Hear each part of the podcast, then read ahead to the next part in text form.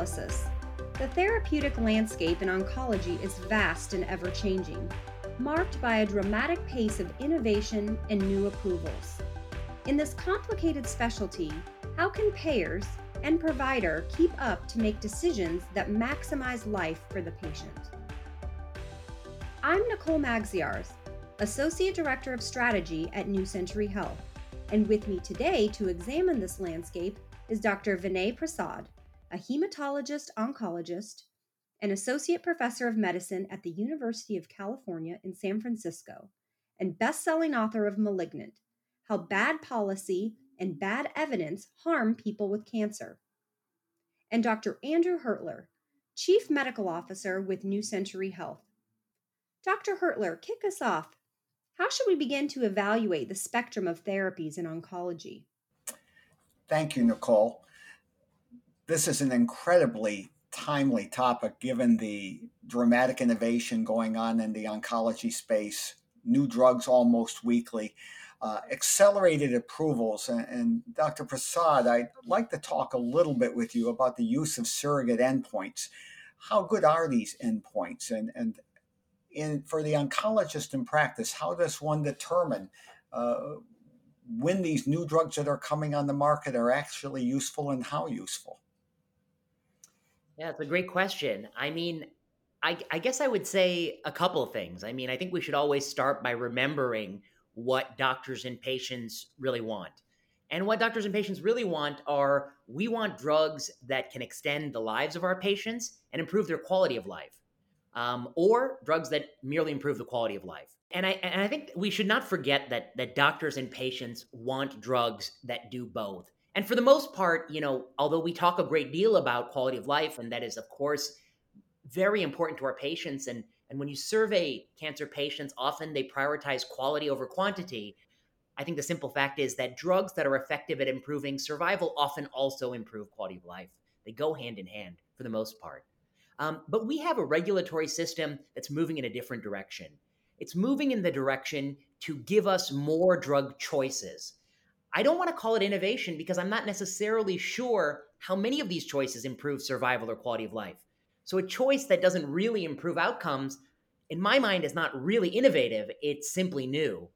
And we have a regulatory system that approves two-thirds of cancer drugs based on a different metric. So about a third are approved based on shrinking tumors or reducing tumor burden. Uh, that's the response rate metric. And another third are approved based on a time-to-event endpoint, like progression-free or disease-free survival, which is usually a composite endpoint, the time until one of several things happen. The time until a patient dies, that's part of the composite endpoint, or the time until the cancer gets worse based on some arbitrary metric, like blood protein level or the size of the tumor on a CAT scan. And that's what we mean by surrogate endpoints. Response rate or measures of tumor shrinkage, time-to-event endpoints like P F S, these are surrogate endpoints because if we're perfectly honest, patients don't suddenly feel better or worse at those specific cut points. You know, a patient with twenty-nine percent tumor shrinkage, they have stable disease. If they have thirty-one percent tumor shrinkage, they have a response. There's nothing magical about thirty percent. They don't suddenly feel better at that number. And the same is true, of course, for, for progression. And that's why these endpoints that are meant to be measurable, they're meant to be convenient stand-ins, they don't really directly measure what people care about, which is living longer or living better. And I think it would be okay if they often and always went hand in hand with living longer and living better. But I think there's increasing evidence that shows they just don't always predict living longer or living better. And so the net result is we have a system where many, many new drugs come to market. They're really expensive. They, they sound wonderful and they have wonderful marketing campaigns, but not all of them help us live longer, live better, which I think is what we care about, Doctor Hertler. So as we look at these new drugs being approved, and as I read the releases through the American Society of Clinical Oncology, the little summaries they send out every time a new drug is approved, it's a minority of the time uh, that they will be approved based on a true overall survival uh, advantage. What we usually see is response rate alone sometimes, uh, as you acknowledged or, or progression-free survival. how often does progression-free survival or response rate actually translate into an overall survival advantage? Well, I would say the answer is, unfortunately, not as high as we would expect. Um, I'll give you a couple pieces of data. Um, one piece of data is we took a set of those drugs that were approved based on response rate and P F S, and we followed them post-market, about five years post-market. And we asked, how many of these drugs have a survival or quality of life benefit? Um, and in terms of survival, the answer was just sixteen percent. And uh, only a, a few more had a quality of life benefit. Um, many had mixed quality of life results, and a couple even had de- decremental quality of life results. Um, sixteen percent, I think, is is not good enough. Um, we we we don't want to be deploying toxic, extremely costly drugs in many, many people based on tumor shrinkage if only fifteen, sixteen percent five years later show they improve survival. Um, I think that that is a, a sort of a failure of the regulatory system. Today, actually, just as just as I went to record this, there's a drug for small cell lung cancer. It's uh, lurbinectedin, um, uh, Zepzelka, um, which was approved on the basis of, again, tumor shrinkage in a condition where, you know, you really don't need to use a surrogate, refractory small cell lung cancer, because unfortunately, the clinical endpoint accrues so rapidly, the surrogate probably doesn't save you much time at all. And I've done some work to kind of show that with my colleague Emerson Chen. Um, so nevertheless, this drug was approved for small cell lung cancer for tumor shrinkage. And lo and behold, December third, um, the combo uh, of this new drug plus doxorubicin misses the O S endpoint in a phase three small cell lung cancer trial. So, you know, the point is that just because a drug can shrink a tumor doesn't necessarily mean it leads to a longer or better life. Um, There are a number of reasons we could talk about as to why that's the case, but the reality is that is the case. And for a doctor and a patient who want to make healthcare choices that maximize life, you just can't hang your hat on a response rate or a P F S. I wish you could.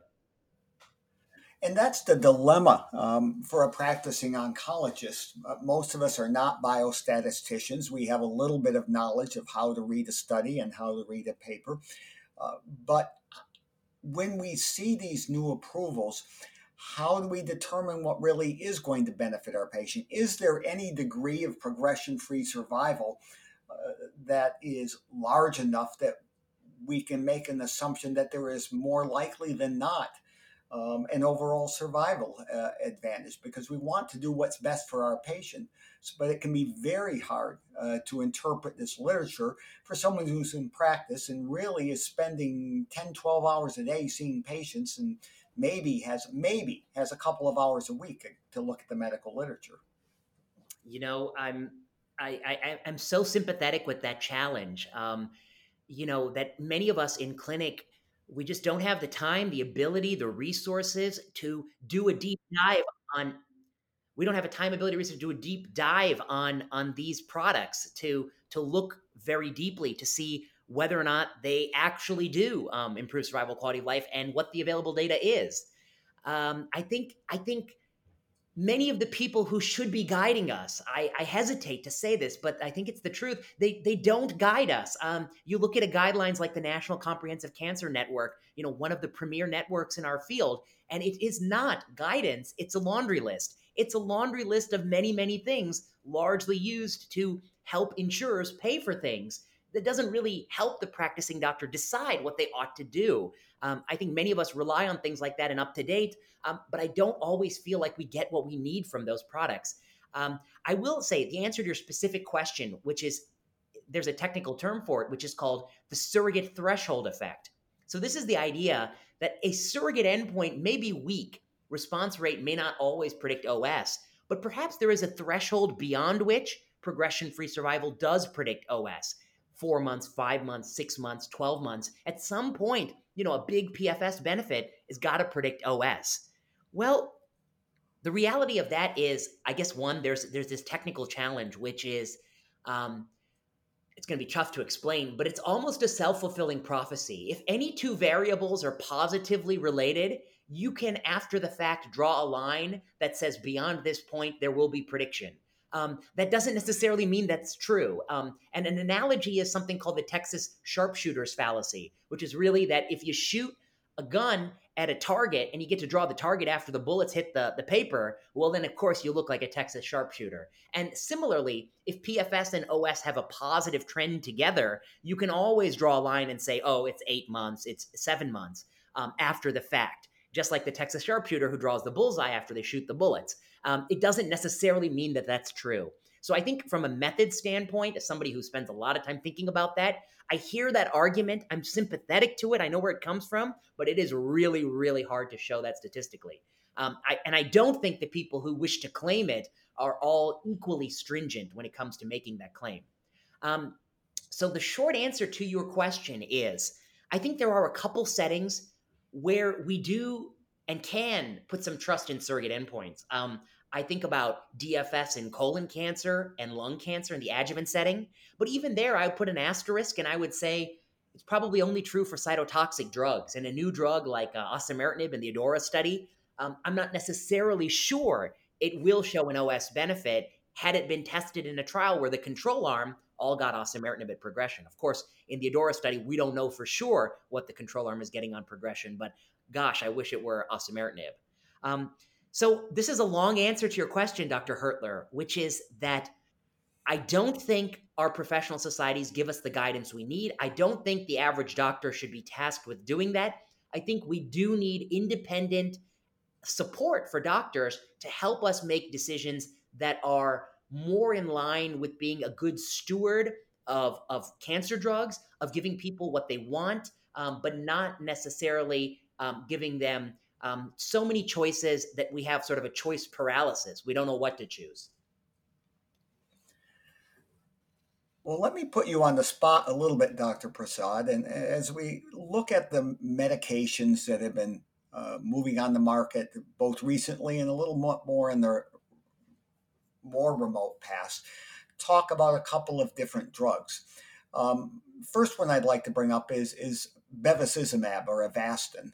Very popular drug, now used in a, a number of diseases, most notably, of course, colorectal cancer, non-small cell lung cancer, uh, and um, glioblastoma.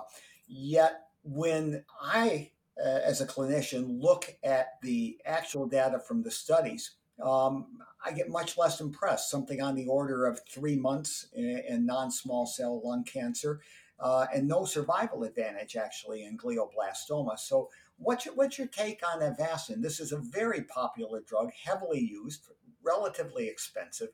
Uh, could I ask you to comment a little on it? Gosh, it's um, a great question.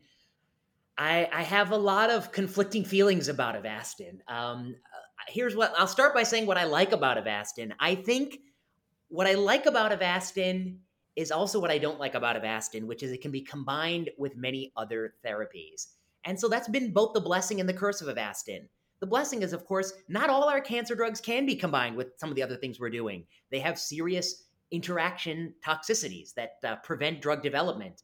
Avastin, although it does have toxicity, I think we shouldn't minimize that. It has the risk of perforation, hypertension, stroke. We've all been there as oncologists dealing with Avastin toxicities. And I would say I, I, I'm not happy with those toxicities. But I can still combine it with, you know, platinum doublets. I can combine it with Folfox. I can combine it in lung cancer. I can take it over to um, to G B M. Um, you know, you can use it in so many different settings, so many different combinations.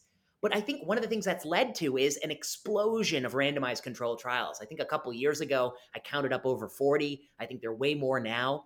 Uh, randomized trials plus or minus Avastin. When you run so many randomized trials of Avastin, you know, by chance alone, some of them are going to be positive. It's just a matter of chance. You keep pulling the slot machine handle, you're going to get some cherries.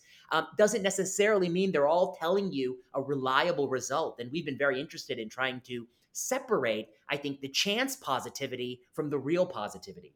Um, but that's a technical point. The real point is that when Avastin does work, where we think it does work, the benefits are often quite modest. You know, we're talking about a month or two month survival benefit in the carefully curated patients on a trial. What does that mean in the real world? Who knows? In some cases, we don't have the survival benefit. We just have a P F S benefit. We're hanging our hat on that. And as we know, many times P F S fails to predict O S. Um, I think Avastin is this incredibly challenging drug. I mean, we've spent upwards of seventy billion dollars as a society on this drug. What have we gotten from it? perhaps in a couple malignancies, some modest survival extension, perhaps in other malignancies, no survival extension at all, um, and perhaps a great deal of toxicity. And what could we have done with that seventy million, seventy billion dollars, correction, billion? Um, I think we could have done so much for our cancer patients. So to me, a drug like an Avastin is, it's this great symbol, I think, from the industry side of what a successful drug looks like. It's made oodles of money for this company, but has it really helped bend the cancer mortality curve for our patients? And I struggle with that question. I, I, my bias is I don't think it has. I don't think it has. And and so I think it's, it's, it's just a really tough drug um, to wrap your head around. What we, the opportunity cost for having pursued it so vigorously. Well, in the few minutes left, let me touch on a, a class of drugs. That's the P D one and P D one ligand uh, checkpoint inhibitors. And uh, again, as a clinician, when I look at the, the landscape, uh, particularly at metastatic melanoma, a disease which uh, I think has challenged us throughout my career, uh, where very often uh, patients with that diagnosis uh, would live six months, maybe twelve.